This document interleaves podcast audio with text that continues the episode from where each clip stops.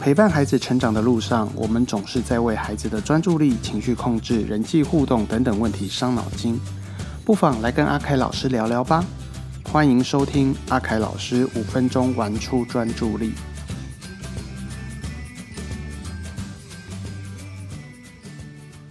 大家好，我是张旭凯阿凯老师。今天我们要来聊一聊什么是感觉统合。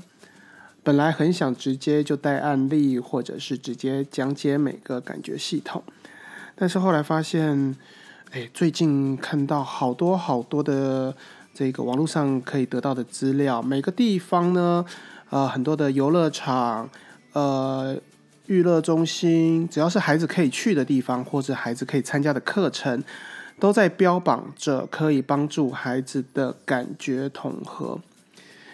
你知道这个听起来让我有什么样感觉吗？这个听起来哦，就像是今天呃各大餐厅，然后打广告，然后告诉你只要来我们餐厅吃什么什么什么什么，都可以补充你的营养，都可以让你营养均衡，都可以让你营养更好，不会让你营养不足。你听起来是什么感觉？不过就是吃东西嘛。搞那么多名堂干嘛？而且这些东西是不是真的对我的营养有帮助？所以我就觉得很好玩哦。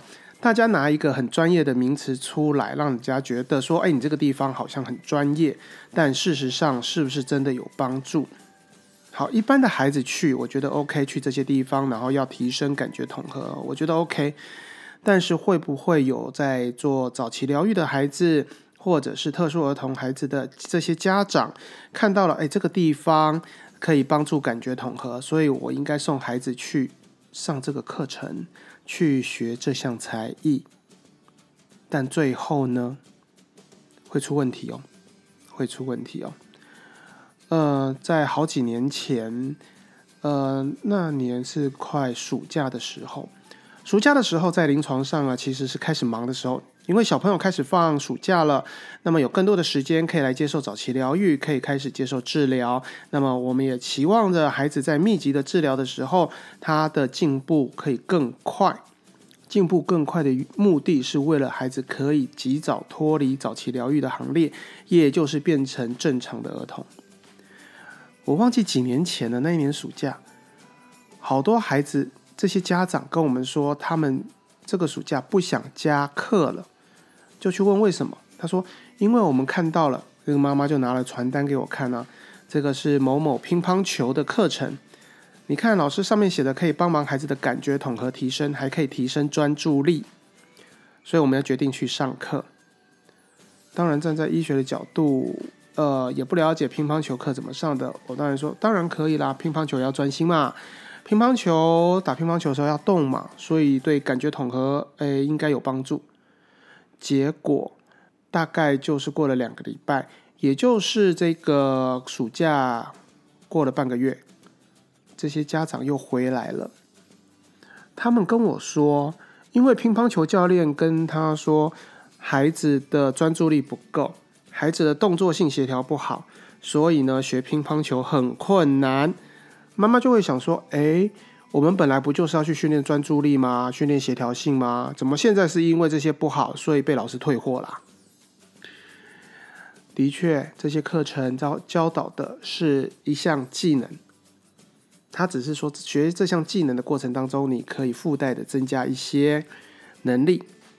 但是如果你要借由这项技能的过程当中，主要训练这些能力的话，哎，恐怕就对不起了。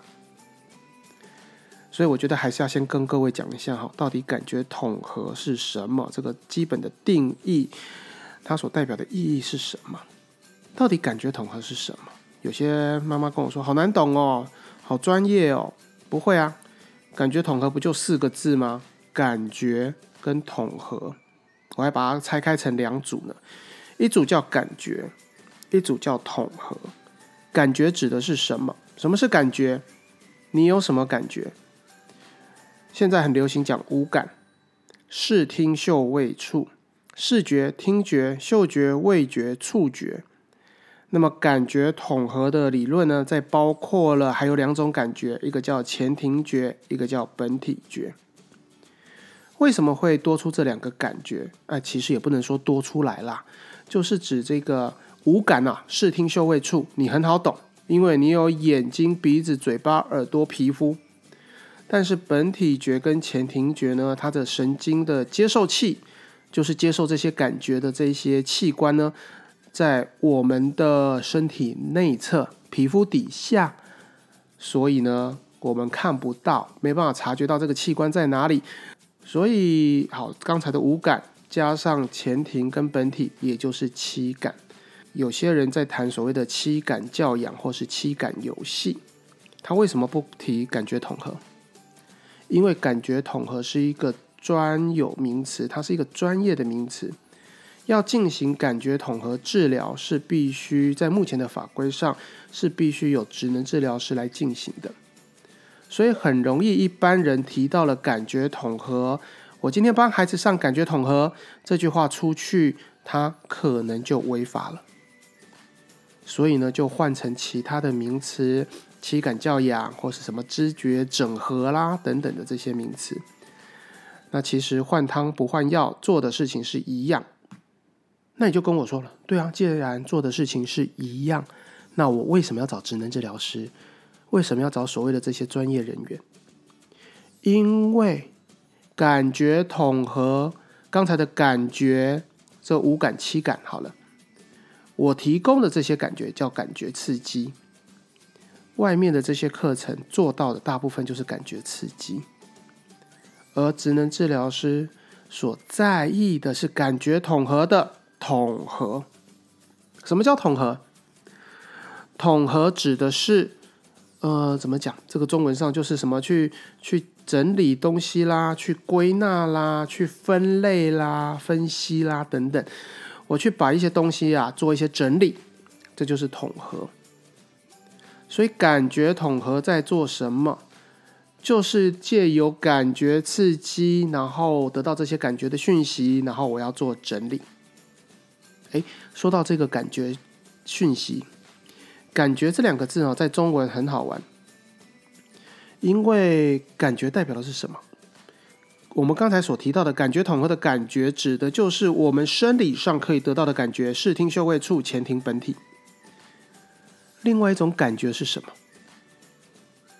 例如，一个人默默不讲话，坐在那一边，你问他：“你现在是什么感觉？”哦，我感觉好沮丧哦，我感觉好伤心哦。那个感觉，我应该说那个叫感受哦，哈。所以，感觉统合，感觉统合的感觉指的是生理上可以得到的这些感觉讯息。讲一个笑话。在也是几年前，然后我在一个聚会上，在一所嗯，那个是一所学校，但是它有不是严谨的一种课程，就是校长请了几个他的老师们，然后大家在闲聊，然后我们就聊到感觉统合，我就跟大家解释了一下什么是感觉统合。这位校长说：“哇，这很重要诶，这对孩子的学习很重要。”哎，我也点点头哦，好不容易有人认同哦，很棒哦。结果呢？隔了两三天，我就在脸书上看到这位校长，他贴出了一段文字，早上七点贴出来的。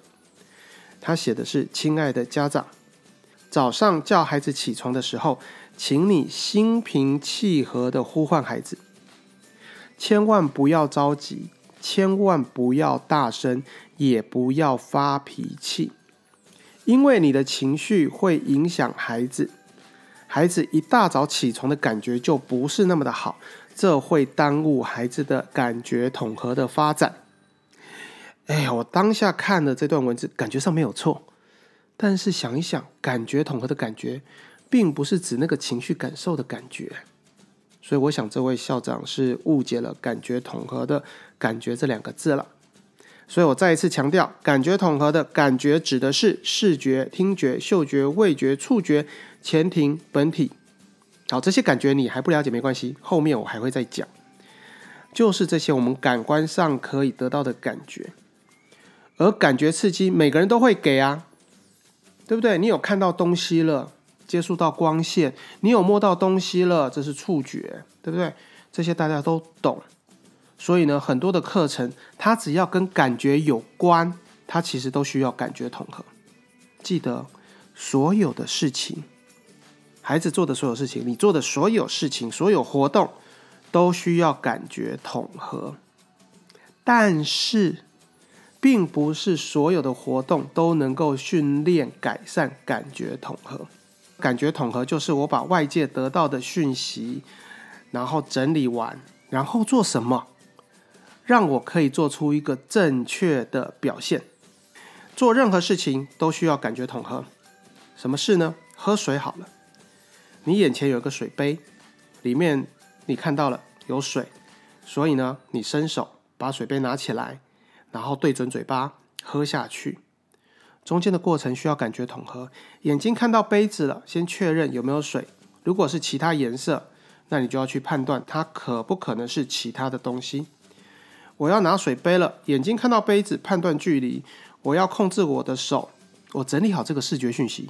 我要控制我的手伸出去多远的距离才会是正确的嘛？所以这就是一个感觉统合啦。我整理好眼睛看到跟杯子的距离，然后伸出手，伸出适当的距离，然后用多大的力量，适当的力量拿起水杯。然后我要知道我嘴巴在哪里，我看不到我嘴巴，但是我会知道。然后呢，对准了这个嘴巴。这个杯子呢，把水呢倒到嘴巴里，这需要感觉统合。感觉统合不好，可能就喝的时候会漏掉，或者杯子拿不好，手一伸，结果把杯子碰倒。喝水需要感觉统合，那我可不可以说，以后我做感觉统合训练的时候，每个小朋友来，今天每个人要喝五杯水，把水都喝光了，然后就可以下课了？我不能拿这个来训练感觉统合啊。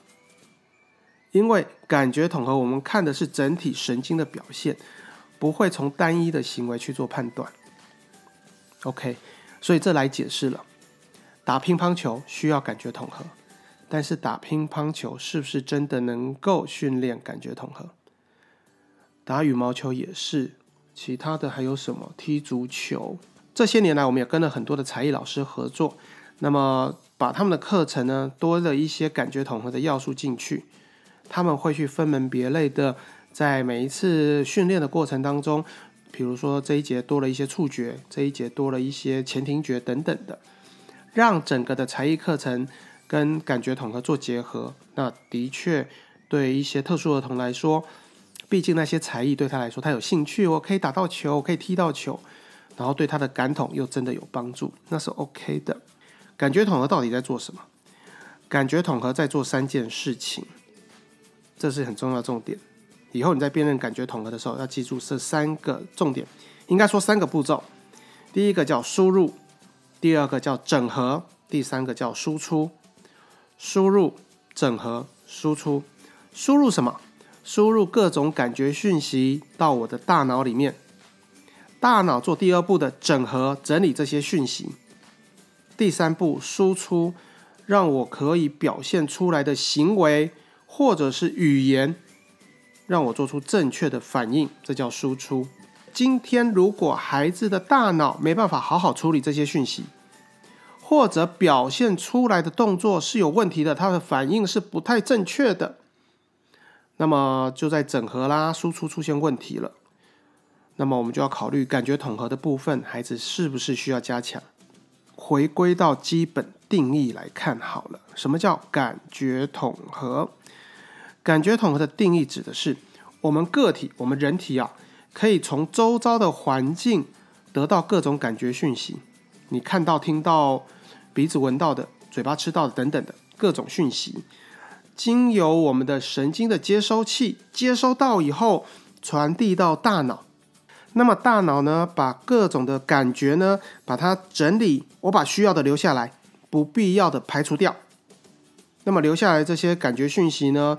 再加以解释分析，哦，我就知道了。我现在处在什么样的环境，可以让我做出正确的行为？来，顺带一提，你可能会听过很多人会说，感觉统合是孩子专心的基础。这句话基本上没问题，是对的，是对的。哦，所以为什么阿凯老师我特别研究在这个这些年来都在专注力跟感觉统合？这两个是我最主要的钻研的这一个课题。感觉统合是一个很重要的基础。你想想看哦，上课的时候，来，我们想象一个上课的情境，我们来看各种感觉，你得到什么感觉？视觉，眼睛看到了什么？看到老师，看到了隔壁的同学，看到了哎，窗外有人经过，好，等等，你看到了很多东西，还包括这个天花板上的灯光，或者是有电风扇在转。听觉呢？听觉，你听到老师的声音，听到风扇的声音，或是有冷气的空调的声音，外面有人打球的声音，或是旁边有车子经过的声音。哦，听觉。嗅觉呢？哇，一阵风吹过来，把外面的那个花的香味传进来，你闻到了花的香味，这叫嗅觉。或者旁边有同学在偷吃便当，你闻到他那个饭菜香，对不对？闻到了嗅觉。味觉呢？味觉，如果你在吃口香糖，你有得到味觉，或者是。有个那时候一个小学生跟我说：“老师，我上课有味觉。”我说：“哪里来的味觉？”我上课无聊，舌头动一动，把早上的早餐在那个牙齿缝里面的挑出来，然后继续吃，有味觉。哦，听起来很恶心，但是没错，你这时候有味觉。好，视听嗅味，触觉呢？你穿着衣服，衣服摩擦皮肤有触觉；坐在位置上，那个屁股压在椅子上，你有感觉到了，那也是触觉。脚踩在地上，感觉到这个鞋子、袜子，哎，这也是触觉。你拿着笔，哎，有感觉到这个笔在你手上，这也是触觉。好，就拿这几种感觉来说好了。真的全部都跟上课有关吗？并不见得，对不对？所以呢，大脑得到这些讯息以后，它要把需要的留下。跟老师上课的有关，老师的声音、老师的影像，你这个课本，或者是我甚至要拿笔的这种感觉留下。其他的呢，旁边同学的声音，那边同学在玩的玩具，外面有人打球的影像，或者是花朵的香味，这跟上课无关的，大脑会自动排除掉。然后把留下来的老师的影像跟声音，我要去整理，把它连接起来，把它能够同步。那我就知道老师在讲什么，在上什么课程，可以对应到我的课本在哪里，或是黑板上老师所指的地方是说什么，我就可以好好学习了。这就叫专心。如果我的大脑没有办法做很好的整合，刚才的那个花朵香味传到大脑，大脑没有把它排除掉，我就会想说：老师好香哦，有没有？上课很多小朋友举手，然后讲一些跟课程无关的，好像在告状。事实上，他的大脑没有做很好的整合。大脑去注意到其他的讯息，把别的讯息给放大了，所以就变得上课不专心。所以为什么说专注力的基础是感觉统合的原因在这里？感觉统合什么时候开始的？基本上呢，感觉统合要做到统合哈。我并不是指感觉器官什么时候开始发育发展，开始得到讯息，不是，是开始做统合。基本上，目前的科学上认定是在孩子出生之后，也就是出生的那一刻。孩子一出生为什么会哭？是不是经过产道的挤压，感受到不一样的环境？哦，在妈妈子宫里的环境是有羊水包覆，一出来，这个空气中呢，可能空气的流动。或者他的姿势的改变，诶，开始觉得不一样了。而更重要的是，我们从喂母乳开始，想想看哦，妈妈抱着宝宝在喂母乳，这个抱着的感觉，皮肤，我们的皮肤接触到孩子的身体有温度，所以呢，孩子得到了触觉刺激。宝宝喝着母乳，所以有味觉哦。然后宝宝呢，睁开眼睛看到妈妈，看到妈妈的笑容，或者是宝宝的那个视觉，当然还没发展的那么好看不清楚。但是呢，这样的一个颜色啦，或者是这一个光线明暗的对比，给宝宝的视觉刺激。妈妈会跟宝宝讲话，所以有听觉刺激。妈妈本身的身上的味道，或是有香水味道等等，哎，这是嗅觉刺激。还有呢。我们总会把宝宝抱着，轻轻的摇晃，这叫前庭刺激。好，前庭刺激我们之后会再提哈。这种种的感觉传递到宝宝的大脑里面，然后呢，做好整理以后，他发现这样的环境，他目前感觉到很舒适。他目前在喝母奶，觉得有饱足感。然后跟当下的这些环境得到的讯息做一个整合。他发现，哎，原来这个妈妈这个角色，这个人啊，对我是好的，他可以给我安全感，所以宝宝就会爱上妈妈啦。这就是第一步的感觉统合的开始。所以为什么又要提到那个喂母乳很重要？因为这就是母子关系的第一步建立。所以我们现在看到很多妈妈在喂喂宝宝喝奶奶的时候啊，哎，其实会出现一个对这个感觉统合不好的一个动作。为什么？就是妈妈一边喂着宝宝喝奶，然后呢，另外一只手呢在划手机，在追剧。这样的状况，你可能忽略了宝宝的神情变化，会不会有危险？可能有。那你既然看着手机，你就没有机会跟宝宝讲话。所以呢，宝宝就没有听到你的声音，他听到的是手机的声音。这对宝宝的整体的感觉统合来说，应该是说，他对于妈妈这个角色的建立，妈妈跟他的关系的连接，会因为没有得到足够的刺激，没有得到的足够的讯息，所以呢，跟妈妈的关系，哎，可能会受影响哦。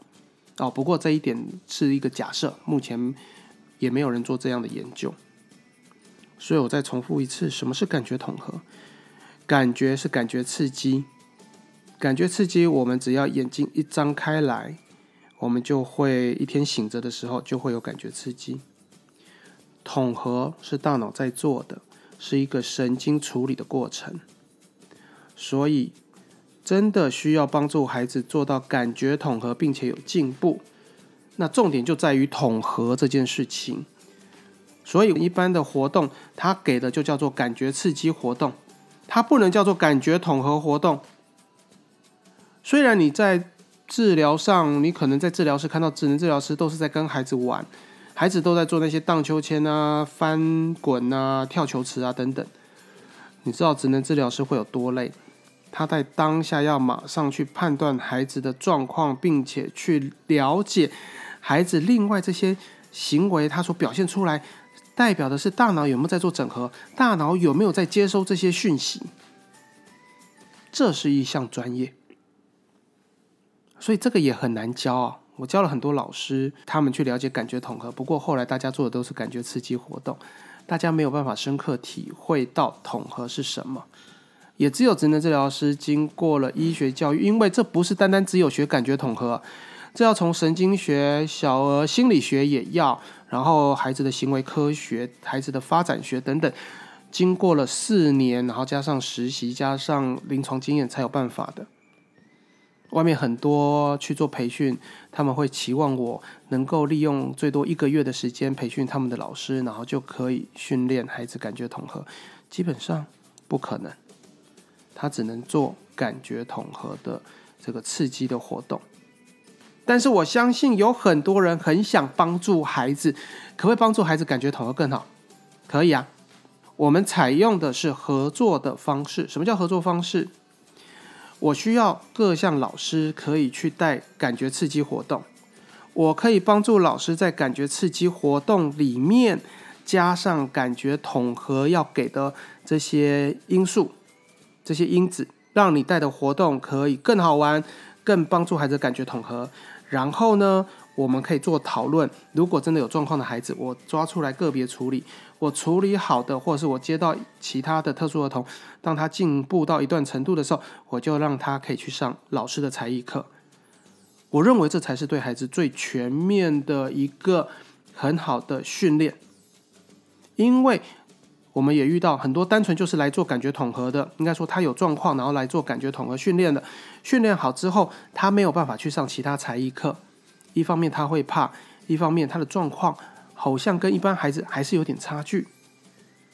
所以我都会介绍去跟我合作的才艺老师，因为他们了解到这些孩子的状况，然后会给适当的活动。